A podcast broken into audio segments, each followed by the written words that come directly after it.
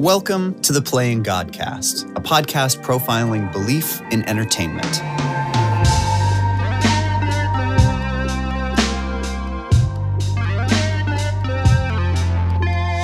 Today on the cast, we are honored to have Xalavier Nelson Jr., the mind behind such games as Space Warlord Organ Trading Simulator and Airport for Aliens, currently run by dogs, and El Paso Elsewhere.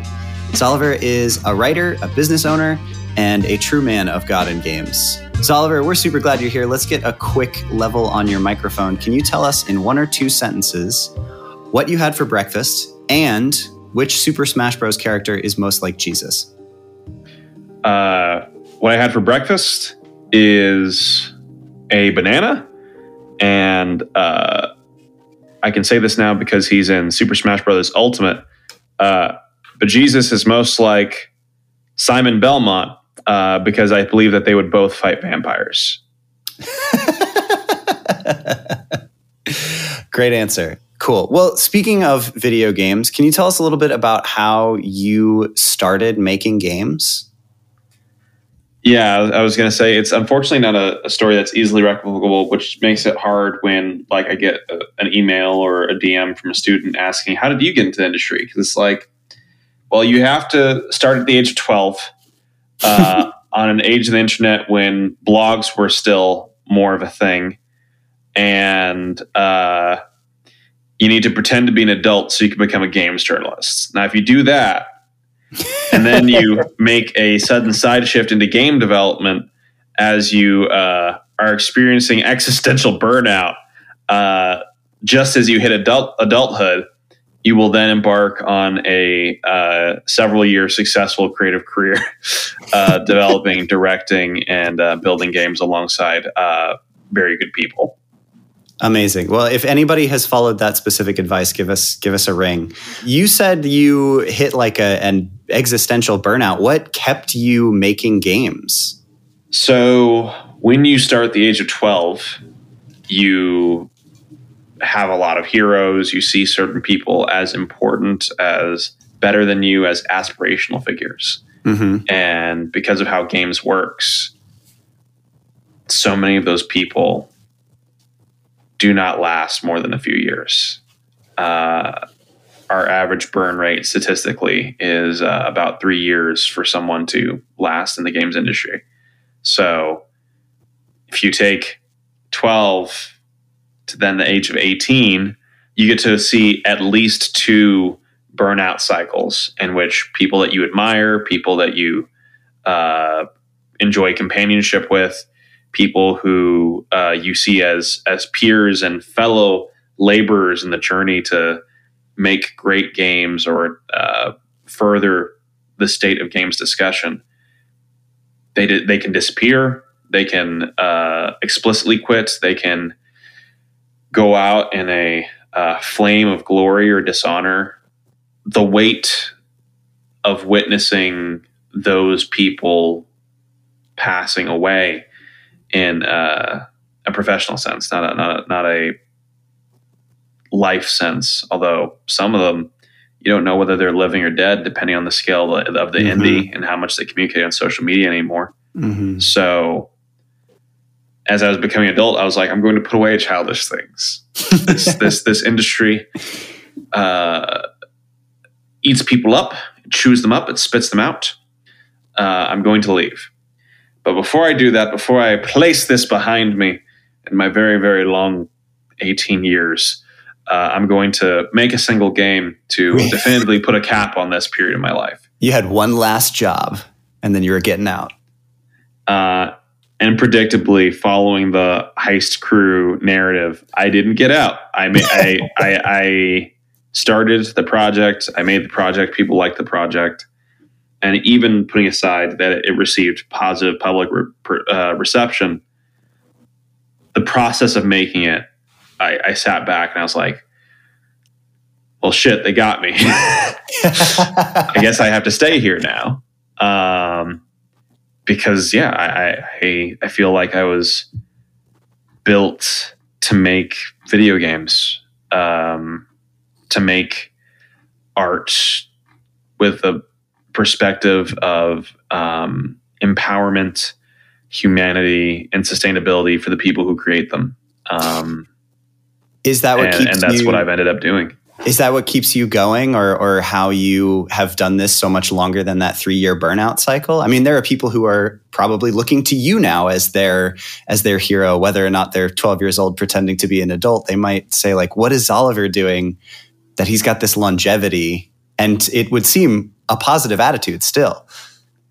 Yeah. Uh, first of all, the idea of you know being a, a veteran uh, slash an example of longevity at, at 23 is both existentially galling uh, as well as just a little bit of an indictment on this industry. Um, all that aside, to answer your actual question, um, the, the thing that kept me going is I'm very thankful I had a perspective early on of trying to find not what would get my foot in the door, but what would keep me in the medium. What do I actually love to do? Mm. So I thought that that would be games journalism. And it had part of what I love to do, but it, it, it didn't uh, fully satisfy everything I was and everything I wanted to be. So got into games writing. That was a bit closer, but it wasn't quite it. Uh, narrative design, even closer, still not not not quite the, the right fit. And what it's done is it's led to me at every stage of my career feeling creatively fulfilled, but also knowing that there was more I wanted to learn and know to become um, everything that I wanted to, and to uh, have an emphasis more so on process than on again getting my foot in the door and looking for what would eventually satisfy me uh, mm. outside of my relationship with God and my family. This is what I was born to do. And by following a constant intentional path of determining what those things were, um, I ended up here. I'm so thankful. That's exactly what I wanted to ask you about next. Was it? It seems like more so than trying to make something that would appeal to people. Your concern has been uh, figuring out who you are and matching that to what you can create on a joyous, sustainable level. How are you getting to know yourself and, and paying attention to those things that match who you are? Uh, that's a big question. Uh, I, I guess the first place would be making a lot of intentional choices early on, which again, I'm very thankful for. Um, one thing I noticed being a kid uh, and and and having enough longevity to see several cycles happen in other people's lives is people have a lot of warring desires inside of them. The Bible even talks about this. They want to say, F the man, I'm going to make independent games. I'm going to make exactly my creative vision. Don't care about the money. And then they also have the desire in their heart, like, man, I'd really like to work on Destiny. Halo looks so cool. man, so, man, what, what would be like? What would be like to work on a Far Cry? Like, and if you've got those two things going at it inside of you, I, I noticed this interesting pattern where people would either stay very, very indie, very aggressively independent, uh, or um, yeah, very, very aggressively independent and self sufficient, and would be frustrated by that state that they mm. were never given the the shot or the chance to reach that higher level, or they reached that uh, so called higher level and were constantly feeling like they had sold out or that this mm. pressure that they had never fulfilled the that and that they didn't have the opportunity to fulfill the creative desires that they had inside and their own unique creative vision, uh, not doing what a company tells them to do. And um, you can apply that to so many things. You can apply that to people's uh, perspective to being perceived in the public eye. People who they really they do they would like to be famous, but they also would like to very much be private. And either state they end up in leaves them unhappy. because there's an unfulfilled decision there Something's missing, yeah. of who they are. So, uh, pretty early on, I looked at a lot of factors dealing with the practicalities of existing in this medium and pursuing uh, creative work as a uh, profession. And I made choices. Uh, I looked at things including like safety. Um, as a person of color in the games and tech uh, in the games industry in tech who is visible there is harassment and risk that I take on uh, on a daily basis. Uh, I've experienced some of that. Uh, mm-hmm. I I found out that the first time I was targeted for harassment, I was sick as a dog interviewing animal rights activists in Nepal for the game uh, We Are the Caretakers. And I get a DM mm-hmm. again, just like bleary, uh, entire body in pain. And I, I, I, look it up and it's like, oh, damn, that's a thing that's happening. Mm. Uh, thousands of miles away from home, worrying about whether this would have a consequence for my family. Mm. There is two roads there. You can get some hybrid approaches, but there's really two roads there. And I thought about these roads long before I ever reached this point. Just to to look at the situation as you see it and make decisions up front with the influence of your faith and your family and trust in that as you continue forward. Yes, determine my compromises ahead of time so that mm. in the moment I'm not either uh, left with the poison of a precious gift that is not appreciated uh, or not the one that you wanted. Uh, mm-hmm. Or on the other side, uh, dealing in the moment with the stress of like, oh man, there's two paths in the road, ah! and then just getting torn between them, and one half of my body is flopping down one side of the road, and the other half is flopping down the other side, and it's just a mess. Well, it, it sounds like this. Um, the reason that you have made some of these decisions, whether it's to be a, a, public creative person, despite the risk of of being a person of color in that context, to just sticking with this industry, are because you believe it can have some positive effects on people's lives, maybe even beyond your own. Have you seen that play out as you continue? Seemingly so. Uh, I, I don't think I'd be here right now if I if I hadn't. So, yeah, I, I I've I've seen a lot of instances now where not just through the process of collaboration, but through just existing in this industry, um, I seem to have a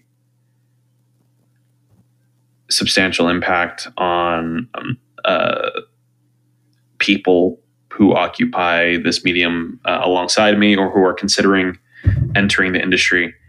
And um, if I was not confident that I was having that impact, or that for the people I directly work with, I was consistently empowering them to have to do their best work in the healthiest environment possible then yeah I, I don't think i would i would i would be here or that i would have stayed here Hmm. So, what is something I wanted to ask you? What is a, a, piece of media, be it games or otherwise, that has had like a profoundly positive effect on your life, not as a creator, but as a consumer? As a person. I think one of the most meaningful pieces of art I've ever consumed is um, a game called Dropsy. It's by Jay Tholen, who you uh, you know. People who listen to this podcast, uh, I forget if it'll be three or four weeks before this, will have heard a little bit about Dropsy. So th- these Dropsy, episodes will pair, will pair well. Yeah, Dropsy is a. Uh, I don't just say that because I've worked with Jay and uh, plan to continue working with Jay. Uh, a lot of love for him. Um, but I played Dropsy when I was a teenager. And as a young Christian attempting to enter the, the medium, seeing a game that was so clearly an expression of love and faith through an interactive format uh, that was cohesive and whole onto itself stuck with me to a degree that I struggle to find words to convey. Because I, would seen so called Christian media before, right? Uh, but especially growing up and getting exposed to more media that was not Christian, uh, I found this frustration that everyone else seemed to be expressing um, all of these pieces of their souls and their perspectives and their histories and their experiences. And Christianity was stuck, uh, and Christian art seemed to be stuck in this rut of the thing that defines it isn't even its quality. Christian as a genre, not as a the meaning behind it. Christian as a genre is a perfect way of putting it. So when I played Dropsy, which is an uh, a psychedelic absurdist expression of Christ's love in a complicated world, uh,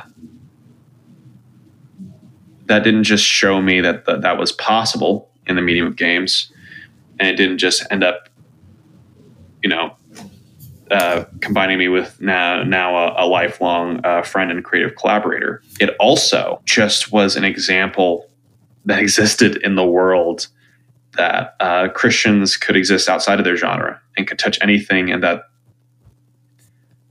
the love and faith of our God would be evident in what we built and how we built it.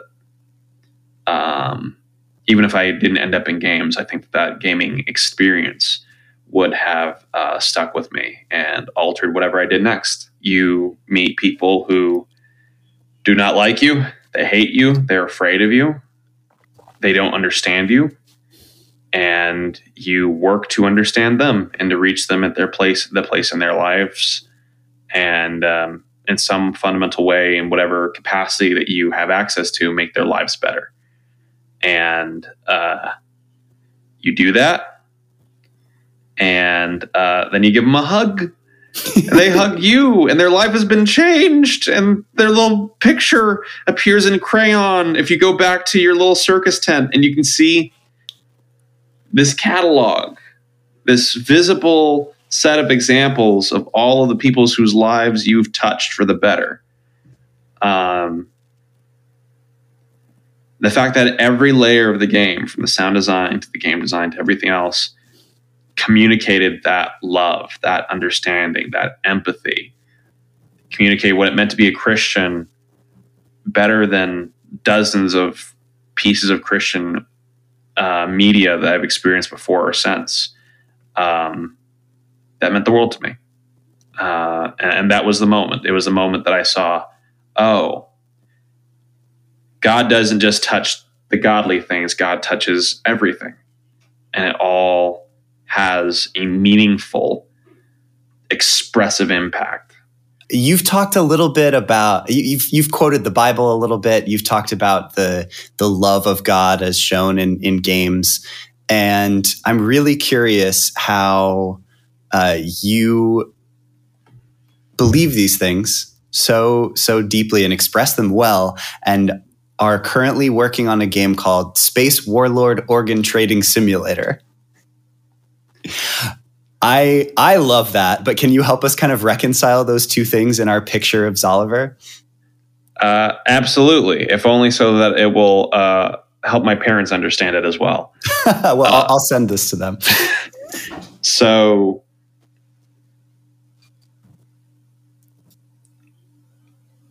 there's a world in which I do not make Space Warlord Organ Trading Simulator, in which someone else does and it is a fundamentally different game. It says a fundamentally different things as a fundamentally different perspective, perhaps a fundamentally less human uh, perspective. My faith intentionally bleeds into every work I do. So, um, not only am I fascinated in this concept of what happens when we commodify even the human soul and then put it on a stock market. um, and the dynamics with which sentient beings regard uh, wealth and greed and value, which is something that is again biblically addressed. Um, but the way that in which I depict that and the nuance I attempt to bring to all my subject material, that's that's that's where the faith comes in, baby. Uh,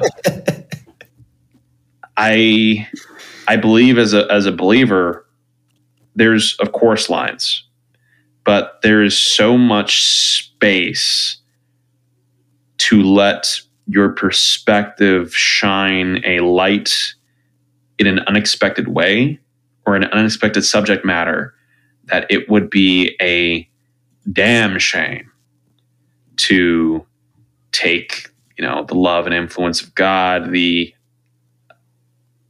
manner in which he has saved you uh, and the perspective of love with which you regard other sentient beings and uh, stuff it into a uh, a box that has a cypress tree on the front uh, and some pithy faith uh, faith based um, word and big bold letters. It just feels like a missed opportunity. Why should why sh- why shouldn't we see God in a world where organs are traded in space? that that's the perspective I bring in anyway. And at some point, maybe that maybe that will change, but that's that, that's been my perspective for a few years, and I've been very grateful at the uh, conversations it's opened up. I'm grateful for this conversation.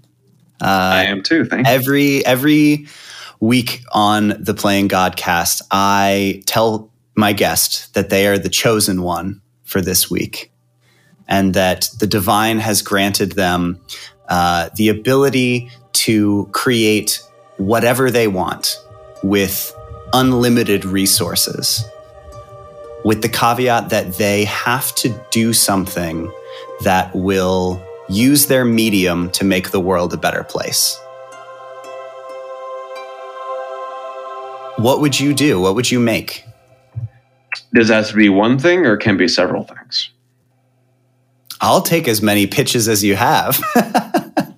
I think the number one thing I would do is start a studio making games, several uh, games in a focused, sustainable way. Basically, Strange Scaffold 2. Um, but without, you know, me ever having to think about where the money comes from and paying people. Someone else handles that admin. Uh, if the divine granted me this opportunity, what I would do is I would start building those games with that very intentional perspective and with those very intentional tools. And I would make those tools available for everyone to use. One of the primary things that makes creativity not just difficult, but uh, painful in our modern world is the series of intentional and unintentional gaps between a creator's intent and the tools they have to provide it. The fact that I go into Unity and if I want to make an accessibility option, very little of that is provided by the engine. I have to, and if I even want to make the camera invertible, I have to spend time and resources putting that in by hand again. I understand that games are complicated. There's a reason why a lot of these things are not built in uh, to our tools, but I'm uh, also very aware that in adding ray tracing to an engine, uh, any engine, but not inherent tools to make the lives of our players better, there is a priority communicated there. So the ability to take to make interesting things at large and small scales and take components of it, bits and pieces. Like here's an accessibility tool we made and have multi-purpose for the use of the world. Here is a um, here's a framework for making cities and op- uh, making really performant open world cities uh, and you can just plug this into your project in Unity, in Unreal, in whatever engine you're using. Giving people, including people of faith, the tools at home to more quickly, efficiently, cheaply, uh, and inventively bring their ideas and perspectives to life is the number one obstacle, in my opinion, alongside you know the world being on fire, uh, facing the creators in our world today. And so, anything I could do to not just bring things into the world, but also, without even thinking about the financial ramifications, provide those same tools to others as often as possible to the point that it frustrated my uh, industry competitors would be delightful. Uh, I, I would love that because it means we're just going to get better art. We're in the current golden age of games we're in now because game engines exist, because we've got the Unity asset store, the Unreal asset store, and people are sharing knowledge across state and country and continent lines, lines of ideology, sharing code to make entirely different games. That is one small, consistent way in which the world could be made better. And supporting that at scale would be a dream come true.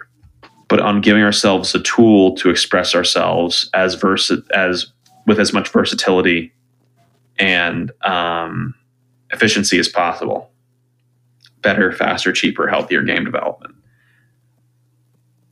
I want that for other people. But if only for myself, I don't understand why the heck we don't get more of it. Please. Make things easier and happier and more joyful for everyone who's not only playing these games but building them and and make the world a better place. I love it. Any uh, any last thoughts for us? Advice, sage wisdom, recommendations? please question the processes through which you make your art. I looked through a notebook recently, and um, it was before Strange Scaffold really got into full swing. And I was looking at the budgets and timelines of the games that I was writing down and the, the pitches that I was starting to bring together. And I was stunned because it felt like these were words from a different person. Hmm so much of it was me trying because I've, I've for years like looked at I've looked at the numbers, how games are made, the publishing practices, the production practices that bring it to life, and it doesn't make sense. It does not result in a consistent, in the conditions for a consistent, empowered, and satisfied career. And I was wondering why it seems the general wisdom is to do it anyway. Questioning that and finally going down a direction that allowed me to uh, not just question that existentially, but through my own processes and the things I built as alternatives. I'm happy for the first time in my life. I I have a consistent soul joy that I want to share with others. And so I, I for as for final thoughts and wisdom, I beg the people listening this to consider for their own lives, for their own friends and family and people for they, that they care for, for what they wish to bring into the world, whether it's comics, television, movies, games, or something else entirely, maybe something that even hasn't come about yet. Please, if you have this specific desire for a way to bring something into the world and to do it in a way that is better, faster, cheaper, and healthier for you and your collaborators. Please do not take for granted the way it is quote unquote supposed to be done. Because the way it is supposed to be done is already destroying people. We have nothing to lose by trying to find something better. Xalavier, thank you so much for coming on the Playing Godcast today. Where can people follow your work? Uh, you can follow me at patreon.com slash strange scaffold, at um, twitter.com slash at Writ Nelson, W R I T Nelson. And uh, I mean, I, I, go to game events as well. So if you ever see me and you've listened to the uh, Playing Gods cast, uh, shout a word. Uh, I, don't, I don't have a word in mind. Uh, I, I, didn't sleep much last night, and so I'm, I'm kind of running on fumes. But uh, if you just shout a word in my direction, let's just shout, playing God's Cast! Uh, and I'll give you like a big hearty wave, maybe a hug. I don't know. Maybe this will be post pandemic in some beautiful world where people feel comfortable touching each other again. I will greet you heartily and joyfully as, as, as someone of good taste, as anyone listening to this podcast uh, deserves to be recognized.